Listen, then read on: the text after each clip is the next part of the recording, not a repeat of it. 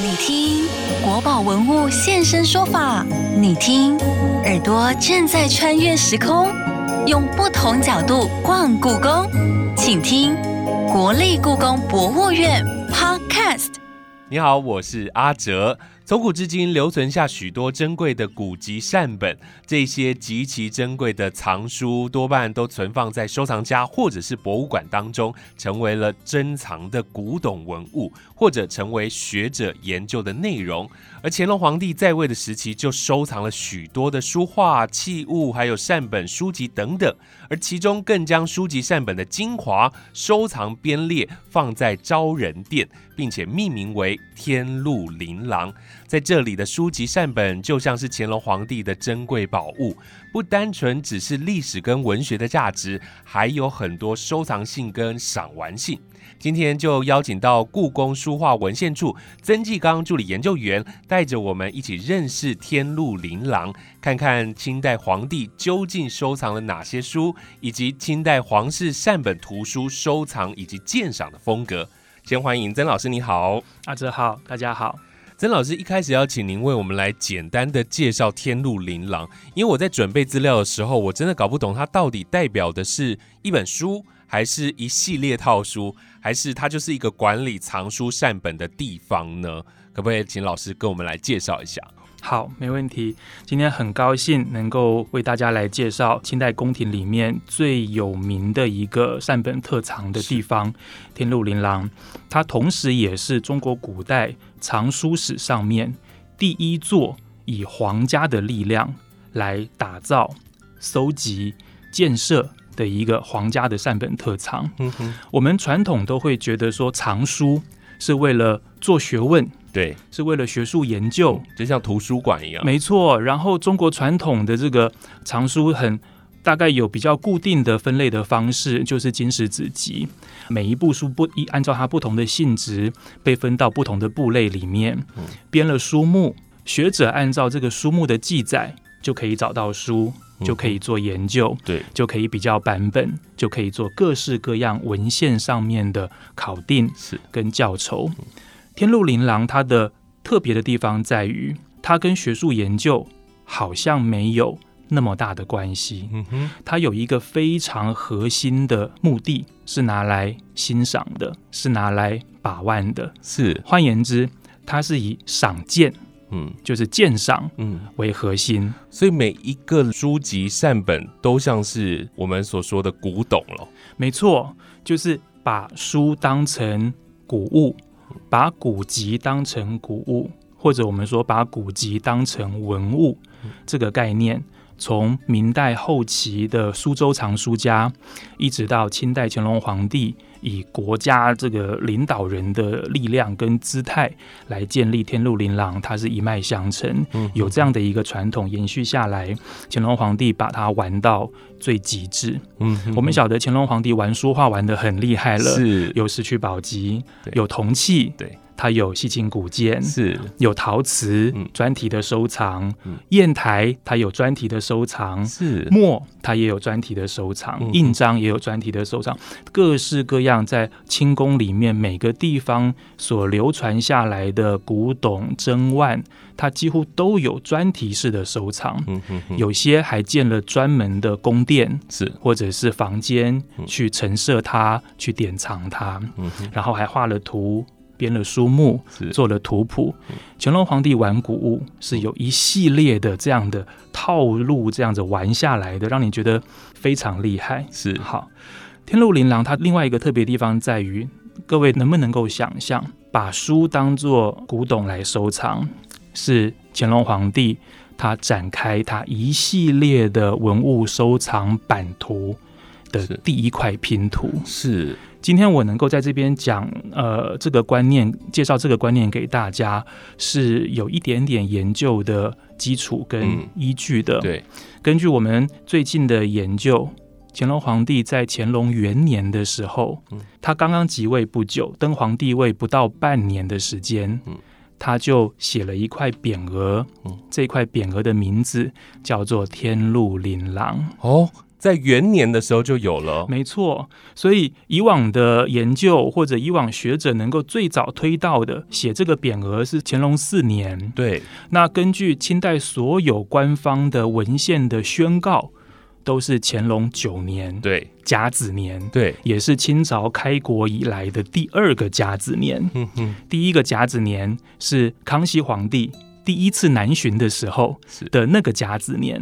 乾隆皇帝继承这个祖业啦，继承这个大统之后，他遇到了清代开国以来的第二个甲子年。嗯，那所以呢，它是一个很多很多开始、很多很多创造、很多很多起点的一个象征。是，所以官方是把乾隆皇帝收天禄琳琅的起点定在，包括乾隆皇帝自己，嗯他都定在乾隆九九年，就是甲子年。嗯但是其实我们根据现在还能够找到的一些文献档案的记载，我们可以断定乾隆元年。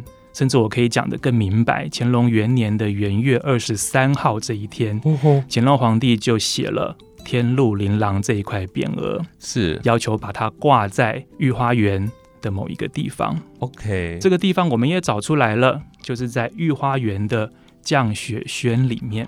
哇，降雪轩前面种了百年的海棠树，嗯然后在御花园当中，所以一到它开花或者是呃季节好的时候，花瓣缤纷摇落那个感觉，所以这一座这个小的这个房间，这个宫殿建在明代，它被叫做降雪轩。嗯所以我们可以想象，乾隆皇帝一开始。是他把他最好的这个宋版书或原版书的收藏放在御花园里面，嗯。有美景，有花香，有好的心情，有油气的闲适，嗯。还有书香的雅韵，都集中在这么好的一个地方。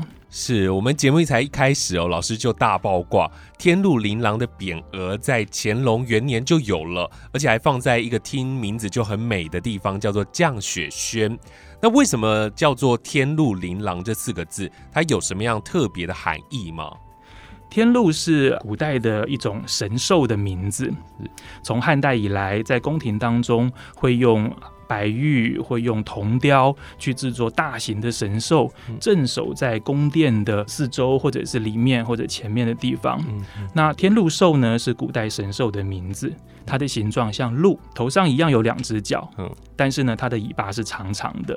哦，好像在宝可梦的图案里头可以收集到。这一只很厉害的这个天禄兽，然后它可以保佑，它可以赐福呃国家或者盛世勇士的平安太平跟福禄，非常吉祥的一个意象的神兽。通常呢，它也在这个呃汉代呃有一个教书的地方，就是校对图书的地方，或者汉代国家收藏图书的图书馆，嗯。就叫做天禄阁。哦吼，那我们也晓得，乾隆皇帝他对于很多名词的设定、命名、赋予或者含义的衍生，他都是要回到汉唐，嗯哼，要去找到这个很古雅的来源跟典故来运用，加诸在他自己的这个文化符号上面。所以呢，他就用了天禄这样的一个概念嗯，来代表他要收藏、要放书的一个地方嗯。我们从字面上面再来推敲，后面接的是琳琅嗯。琳琅这两个字都从玉边，对，都是呃形声字，表示呢它都是美玉的意思。哦或者说是美玉互相碰撞，是有那个叮叮当当的声声音音，不灵不灵的那个感视觉的效果跟听觉的效果。我们光从天禄琳琅这样的名字，我们就可以想象，乾隆皇帝不光只是他从阅读和鉴赏的品味，把古书形容成一座琳琅满目、珠玉璧极的圣殿，嗯。而是他根本就是要用这些非常珍惜的古籍善本，把皇宫里面一个特别的空间打造成一个像珠宝盒一样嗯。精致、华丽又典雅的地方。而这个地方，这个时间，就是在乾隆元年御花园的降雪轩有一个这么好的古籍善本的皇家特藏。是，所以他在元年的时候就已经开始有这样子一个计划了。对，没错。真的就是从很多的资料可以看到，乾隆皇帝他有很高程度的学识涵养，而且透过这些收藏还有规划，你就可以了解到乾隆皇真的是一个非常懂得享受生活，而且也相当有品味的一个皇帝。他会赏玩，然后也懂得鉴赏，而且书也念得不错。没有错，一般我们认为藏书家如果是把书当做赏玩，或者是把书当古董拿来品评、拿来鉴赏、拿来把玩，这个对于中国传统的士大夫或者精英阶层知识分子，他是不入流的事情。是读书一定是要做学问的，对，是要有道德的，是要成就一番巾帼之伟业的。嗯，哦，这个是传统的古代或者是东亚汉文化圈的。士人阶级是所受到的一种观念、观念或者规范，或者是纪律。读书就是一定得如此。是你读书怎么可以为了把玩这个书？你不可就是我们有时候会开玩笑讲不要玩食物。那对于读书人来说，就不要玩书。可是乾隆皇帝他把书籍或者文献。作为学术研究、考定教酬的资源，跟把书拿来当做品评、赏鉴、收藏、呃编目的对象，他分得很清楚。嗯，乾隆皇帝在自己的御制诗里面就有讲到一句，他说：“集今举古非同事，天禄文渊故别藏。”意思是说，就包含了他一辈子做的两件大的事情：编《四库全书》跟收《天禄琳琅》。编《四库全书》是为了做学术研究，或者清理中国古代到清代以前所有传世重要的典籍文献，嗯，然后在紫禁城里面或者在皇家的范围当中，就设定了国家图书馆，嗯让这些《四库全书》里面所收纳的这个文献，变成士大夫读书、治学甚至考试的。标准本跟规范，还有思想的引导，嗯这个是四库全书的部分。对，那天禄琳琅呢？就是我就是拿书来玩的。嗯我在里面收藏了最好的书，每一个书都像是一颗一颗藏书史上面、版本学上面，或者是书籍的流传里面。一颗一颗的珍珠宝玉，嗯嗯嗯，所以他就用天禄琳琅作为我收藏的这一大间，把御花园的降雪轩当做古书的珠宝盒这样的名字，有这样的意象。了解天禄琳琅从乾隆开始哦，那在过去的朝代没有任何的皇帝有这样类似的做法，我们没有看到规模有这么大的，或者这么明显的，或者讲的这么。精准的，就是我就是拿书，把书拿来当做赏玩的对象，嗯，或者拿来当做赏鉴的对象。乾隆朝所收的天禄琳琅的书有四百三十部，这些书在嘉庆二年的时候，就是乾隆皇帝当太上皇第二年的时候，宫里面起了一把无名火，嗯，把乾清宫昭仁殿的书全部砰烧掉了，全部烧毁了。可是所幸呢，有留下一部书目。嗯，后来呢，能够从这一部书目里面，能够看到他当时到底收了多少、多厉害、多珍贵、多精美的这个书，在从御花园移到昭仁殿里面。是那这些书籍，呃，它的编排的方式跟它的书目编纂的这个体力。就可以看出乾隆皇帝是怎么样用文物收藏跟赏鉴的观念来对待这一些书。比方说，这些书的呃一开始，它是按照宋版、原版、明版排下来，先从年代，没错，先从年代同一个朝代底下再分金石子集。嗯哼，所以《天禄琳琅书目》的第一卷的第一个类别叫做宋版。金部，嗯嗯，再来才是宋版史部，是。宋版子部。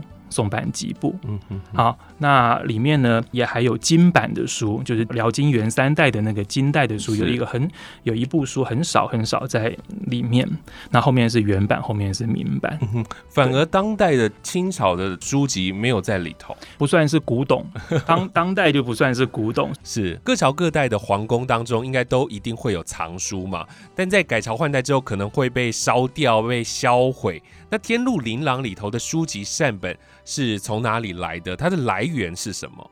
呃，它有几个来源。我们晓得清代的紫禁城就是皇宫，它是在明代永乐年间就新建的了，所以呢，呃，清朝的入关之后取得政权，它也继承了前明或者前朝一些宫里面就有的一些收藏。而宫廷的收藏，一方面是继承前朝的，嗯二方面是在当朝它有大臣的进献，嗯然后有从民间各方面收集而来。另外一个还有有一些是对于贪官污吏的嗯惩治啦，或者抄家啦，就把他们家里面收藏的好的东西嗯，都搜刮到皇宫里面来了。，是是，所以各种各样的来源都有。所以这些藏书是来自于各处的进贡或者是搜刮抄家来的、哦，但要决定把某一本书放到天禄琳琅当中，有没有一个特别的部门来管理，还是有一个特别的职位，还是完全的就是由乾隆自己决定呢？他有一个团队，我们现在不能够想象，在一个嗯国家或者同一个时期当中，有这么多不同领域顶尖的学者，而这个顶尖是他在三百年之后，他依旧是在这个领域的第一名。嗯。乾隆皇帝的朝廷，他的身边有一大群这样的学者，嗯，就好像我们现在中央研究院是我们国家最高的学术研究单位是，中研院里面有好多好多在世界上面都是第一名的学者，是。而这些学者全部为国家的学术建设。文化建设、教育建设来服务，嗯那就是这个国家最有福气的一件事情。对，乾隆皇帝就有这样的一群学者、精英幕僚，在为他做编书、嗯搜书、藏书、赏鉴、品评、提拔各样的活动。那作为一个皇帝，他只要居在一个高位，自由任意的调度，就会展现出一种非常优雅、令人心羡的一种身段出来。天禄琳琅是这样子的，所以我们从书目里面可以看到，乾隆皇帝在收到这个好的书或者是厉害的宋版书的时候，他会在书前面要求用另外一张纸，就是他专用的那个纸张，嗯嗯写上对于他对于这一部书的品评，哦，可能是一段短文，是，可能是一首诗。嗯嗯那有些书呢，第一次写了，请大臣呢把它装订在书里面。第二次看到这个、啊、还是太好了，比方说一部杜诗，比方说一部这个《汉书》或者《后汉书》，太好了，那我就再写一次。嗯哼，写两次、写一次还不够，他对于某些特别特别厉害的书，就好像天禄琳琅的前边的书目收了一部《汉书》，他会把自己的画像把它放在书的前面，是，盖了印章，画了画像，嗯。写了御题的诗文嗯，装订在最厉害的松板书前面。嗯。那我们从这些举动、跟配件、跟元素，我们就可以想象，作为一个收藏家，他是用什么心态，嗯。跟用什么样的眼光去看待、去处理他心爱的宝物，而这个宝物是书，是，而。把书当成宝物来收藏，我们刚刚讲过，是乾隆皇帝他一个很大的文物收藏版图的第一块拼图。是，听老师这样形容啊，真的可以感受到乾隆皇帝一定是非常珍爱和宝贝他天禄琳琅当中所有的书籍善本。不过这些藏书在嘉庆二年都烧掉光。对，老师，我们现在先休息一下哦，要进一段故宫爆卦单元。待会我们再继续回来告诉大家，在嘉庆年间到底是如何很快速的恢复了天禄琳琅的藏书规模。故弄玄虚，真有其事。故宫爆卦，你来猜猜。乾隆皇帝将他珍爱的皇室书籍整理为《天禄琳琅书目》，其中包含四百三十部书籍。在嘉庆年间一场大火之后，经过重新编撰，再次出现了《天禄琳琅书目》后编。你知道《天禄琳琅书目》后编共收录了几部善本吗？A. 六百六十部，B. 六百六十二部。C 六百六十四部，D 六百六十六部。故宫报卦，稍后解答。继续回来，我们要来听曾老师说故事。因为刚刚前面说到乾隆花了他一辈子的时间打造出了天禄琳琅，但在嘉庆二年却被一把火烧了。遇到了这样的事情，嘉庆皇帝又是如何来处理嘞？当然，嘉庆皇帝为了弥补这个他的父亲当时已经是太上皇了，对，这么重大的损失跟呃遗憾，所以呢，他就用很快很快的时间。利用九个月不到的时间，就把招人殿给重新修建起来，嗯，然后把天禄琳琅重新恢复起来，是，然后同样也编了书目，同样也请了当时一流的学者来编目考定，然后呢重新建立，是，那很短的时间。就希望去安抚、去抚慰太上皇。老人家。对受创的老人家那时候一定很难过，一把火就把他累积那么多年的珍藏全部都烧光。没错，然后乾隆皇帝在他的御制诗里面，其实官方的文书绝少提到这一次呃乾清宫昭仁殿失火的事情。乾隆皇帝也大概只有在一首诗当中提到说，呃不敢想象这个去年冬天发生的那一件事情，然后一定是。是上天要给我某些的警惕，要我这个即便是归正，或者是让嘉庆皇帝继位，开启一个新的时代之后，我们还是要戒慎恐惧，不能够做违反道德什么，就是做这种很内省的，或者是很回归伦理道德层面的反省，几乎绝口不提我损失了。什么东西，然后也很少看到嘉庆皇帝讲说我们如何努力去回复太上皇的古籍善本的特长。是，但是呢，实际上面在嘉庆皇帝他们利用很短的时间重新建造昭仁殿，重新编辑《天禄琳琅》书目，重新收集《天禄琳琅》书的成果，我们可以看到官方的宣称都是。这一批书，嘉庆朝重新收藏编目有六百六十四部，相较于乾隆朝的四百多部，官方宣称数量更多了。嗯嗯。然后呢，在版本的这个类型上面更齐全了，这些都是写成铭文的哦。是乾隆朝没有收集到的辽版的书，辽金元三代没有收到辽代的书。嘉庆朝收到了，嗯，在官方的宣告里面，或者大臣的奏报的内容里面，更提到说，我们这六百多部书啊，没有一部是假的，嗯哼，都是真的，是。绝对没有所谓的翻雕验科，就是没有翻科书，嗯，也没有造假书，嗯，都是该送版送版，该聊版聊版，该原版原版，都是真货，是。但是幸运的是，也不幸的是，这些书到今天百分之九十被保存下来。嗯，当然经历过了清代后中后期一段呃比较曲折的这个历史的这个过程，在宫中有被盗的，呃，有溥仪假借赏赐之名，呃，流出宫外的。嗯，然后呢，呃，国民政府南迁之后，有带到。台湾来的，就是现在还留在国立故宫博物院的三本库房里面。那其他的呢，在呃中国本土的有很多有流散到世界各地去的。因此这一批书，嘉庆朝所收藏的这一些书，到后来就四散了。嗯，可是呢，我们在学术界里面有学者花了非常非常多年的功夫跟心力，进行了全面的调查。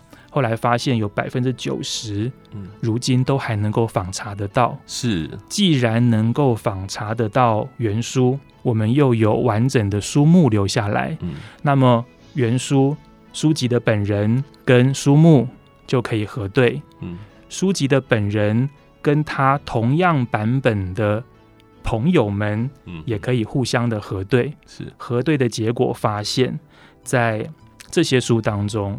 特别是嘉庆朝所遗存下来的《天禄琳琅书》里面，有非常非常非常高的比例就是造假的，都是假的，对，都是假的。书目写是宋，我们看就是明或者是元，是，甚至还有清代自己刻的书。嘉庆怎么对得起他爸爸？呃，是是不是因为他没有那么高的鉴赏力，还是在中间的过程当中，为什么会被调包也好啦，或者是被欺骗也好？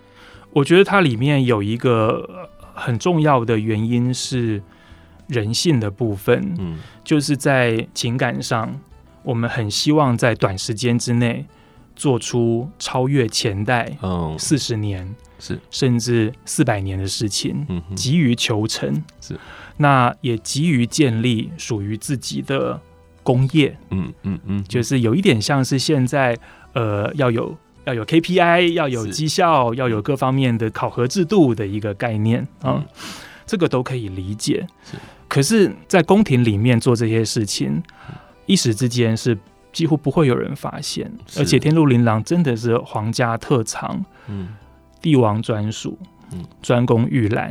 嗯，能够碰得到的、看得到、经手的，就是这么几个学者，一流的学者或者很亲近的朝臣，对，才能够为皇帝来服务，做这样的事情。嗯嗯。除此之外，就再也没有人能够验证你们做的是真的还是假的。对，那经过了三百年时间的呃拉长的时间，我们从后来的学术研究来验证，就可以看到前面做的这样的事情，它有一些不为人知，嗯或者陆陆续续可以被我们发掘出来的。现在有流行话叫做猫腻，或者说有一些有一些奇怪的地方。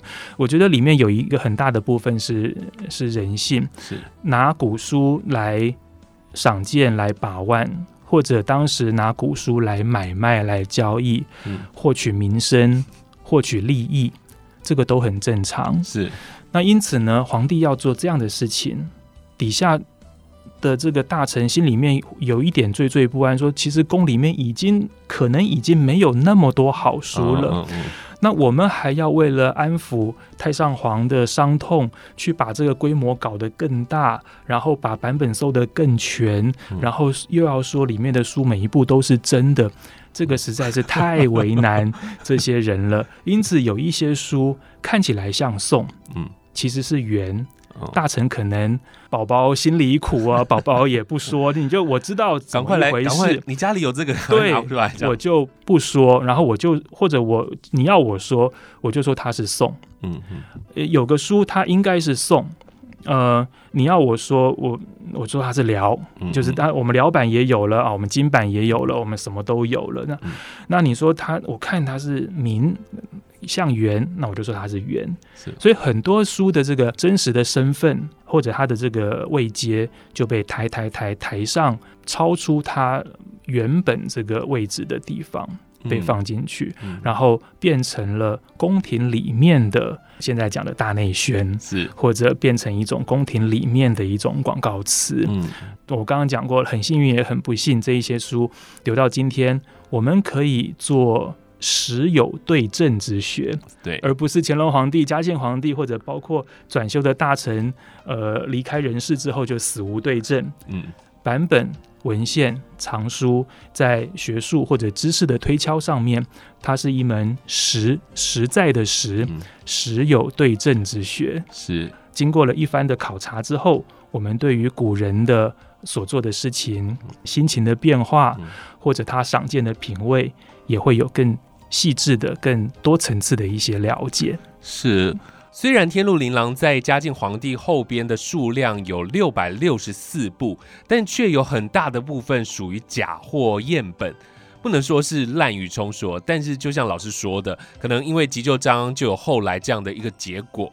那嘉庆跟乾隆他们所编的书籍内容上，有没有因为鉴赏的角度不同啊，或者是收录的人不同啊，收录的书籍内容种类有不同呢？还是差不多的？差不多的，它一样是用宋、辽、金、元、明来分，然后每一个朝代里面分经史子集。嗯哼，呃，两朝的这个收书啊，它有一个地方是共同，然后也是特别的，就是在清代的天禄琳琅的特藏里面，独立的一个书的品种叫做引抄本。是，引抄是影子的影，人的这个影字，嗯哼，抄是抄写的抄。是，引抄的意思，我们用现在能够理解的名词叫做影印。copy 本，对，没错，影印机的影印。那古时候没有机器，没有影印机。嗯，可是我们也晓得，宋代的书很珍贵，有一些书刻得很漂亮，内容校刊的很严谨，非具有非常高的学术价值。遇到了这种内外兼修，就是里外皆美的书，它一方面有学术研究的价值，二方面它有阅读欣赏的好的视觉效果。我们怎么样把这么珍贵、这么好的书给保存下来？对，在读书人里面，到了明代中晚期，在苏州或者在这个南南方的地方，就发展出了一种技术，叫做印钞。是。用好的纸墨嗯、好的工匠、厉害的书法，就照着原书的这个版框的尺寸、嗯。字体，然后书上面全部的细节描摹下来。哦所以呢，就好像是绘画里面、书书画里面的双钩、填墨，或者是临摹、嗯临帖这样的一个概念。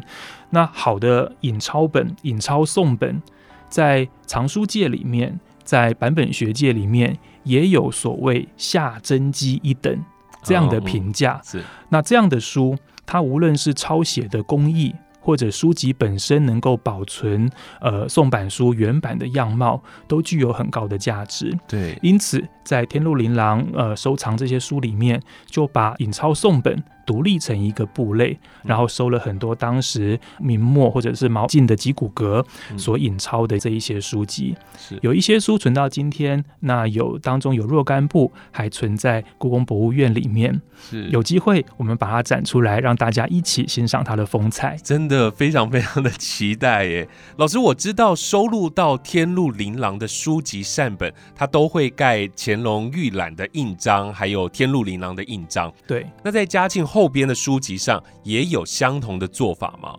嘉庆皇帝继续在收的时候，有盖上了嘉庆御览之宝。嗯，好，我们回顾一下好了。乾隆朝在从乾隆元年到乾隆九年到乾隆四十年，这是一个完整的阶段。对，在这个阶段里面所收的呃善本书，它会在每一册哦，每一册的前后第一页跟最后一页，对，盖上两颗印章。嗯哼，一颗印章就叫做天禄琳琅，是一颗小方印。恭喜你进入到了天禄琳琅。没错，，你获选了，就是一个好宝宝印章。嗯，好宝宝印章太辜负他了，是一颗勋章。对对对算是一个勋章。没，错，我都用勋衔呐、荣衔、勋章来形容。另外一颗就是我们很熟悉的，会盖在这个书画上面的那个大大的、方方的、那个边很粗厚的乾隆御览之宝。是每一步入选招人店、天路琳琅，或者从降雪选到招人店，它都这个书都被重新的装潢过，换上了好的这个封面。嗯对，如果它的这个封面是不是像什么金素三藏金子这么名贵的原装，它都会被换上皇家的这个锦缎，或者是好厉害的这个封面。嗯哼哼然后呢，每一部书，呃，除了重新改装之外，每一个朝代的书会用不同材质跟不同颜色哦。的函套是，来包装它、嗯哼哼，陈设，然后区分。是。所以你看，它就是像大家如果来看故宫的多宝阁的收纳藏，对，它就是一个属于古书、古籍善本的收纳藏。嗯，这样的一个观念，所以真的是我们刚刚如果用这个古书的珠宝盒来形容它，我觉得真的是不为过对，。一点都不为过。对，乾隆朝的前期啊，所收到的书的印章是长这个样子，两颗，一大一小，小都是方章。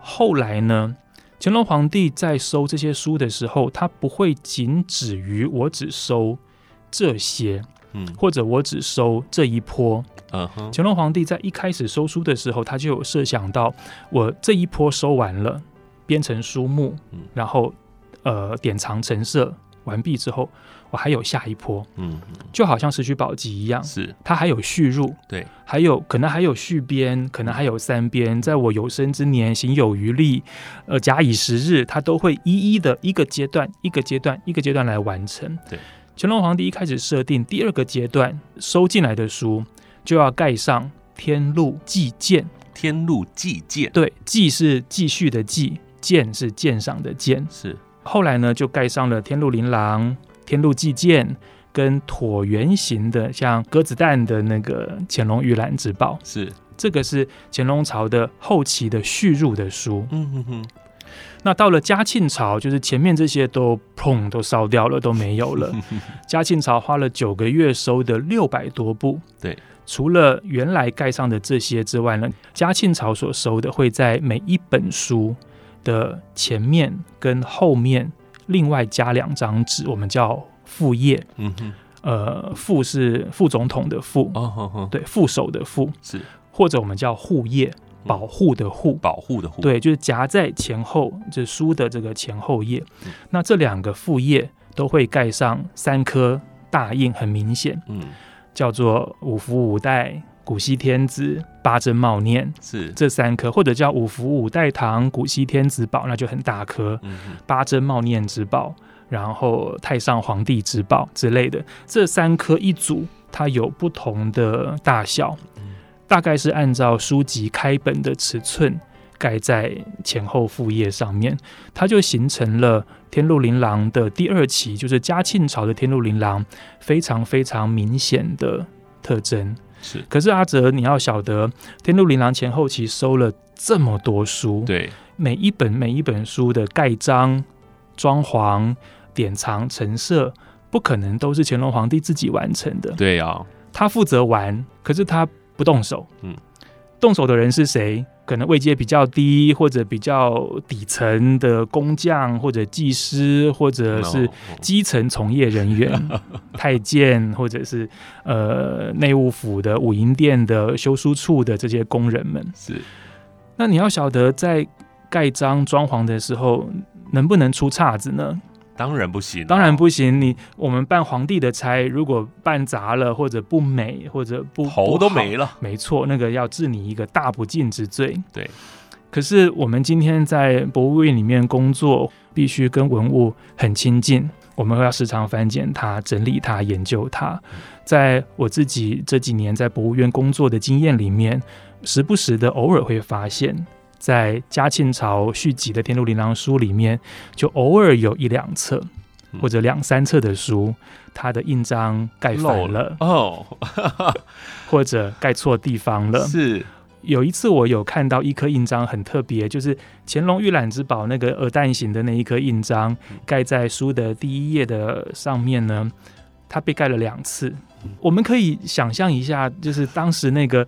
那个不管是小太监或者小小学徒或者修书处或者是武营殿的这个工人们，心里面有多么的惶恐跟紧张。嗯我我他第一次盖印的时候，我把这个皇上的印章给盖反了。嗯，这是皇帝的收藏啊，这是国家的珍宝啊，这个是换言之，这是我们的命啊，就是这个是生命相系的一个东西。我竟然把这个是差事搞砸了。对，可是你晓得，在这么多人做这些事情，要这么多人处理这么多书，有一个办法就是我不说，嗯然后我把印章反过来嗯再盖一次。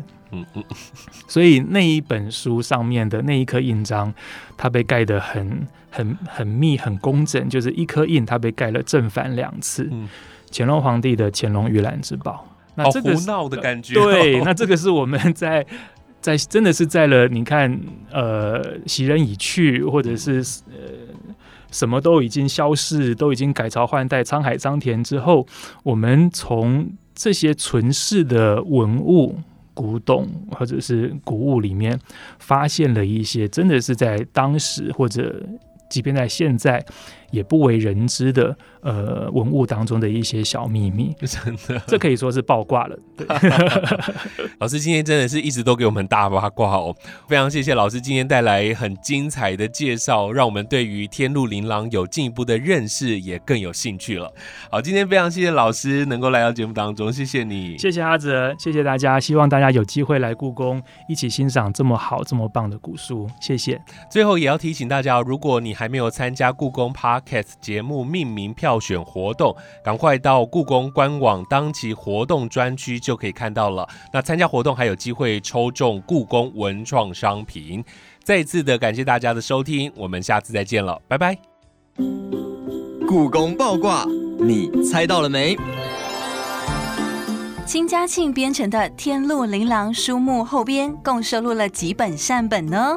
答案是 C，六百六十四部。《天禄琳琅》书目后边依照前边的体例编撰，虽然数量更丰富，但后边的书目中仍有些真伪难辨。除了故宫馆藏之外，也有部分流散或是收藏于中国国家图书馆或其他机构中哦。今日参观时间已结束，敬请期待下集故宫 Podcast。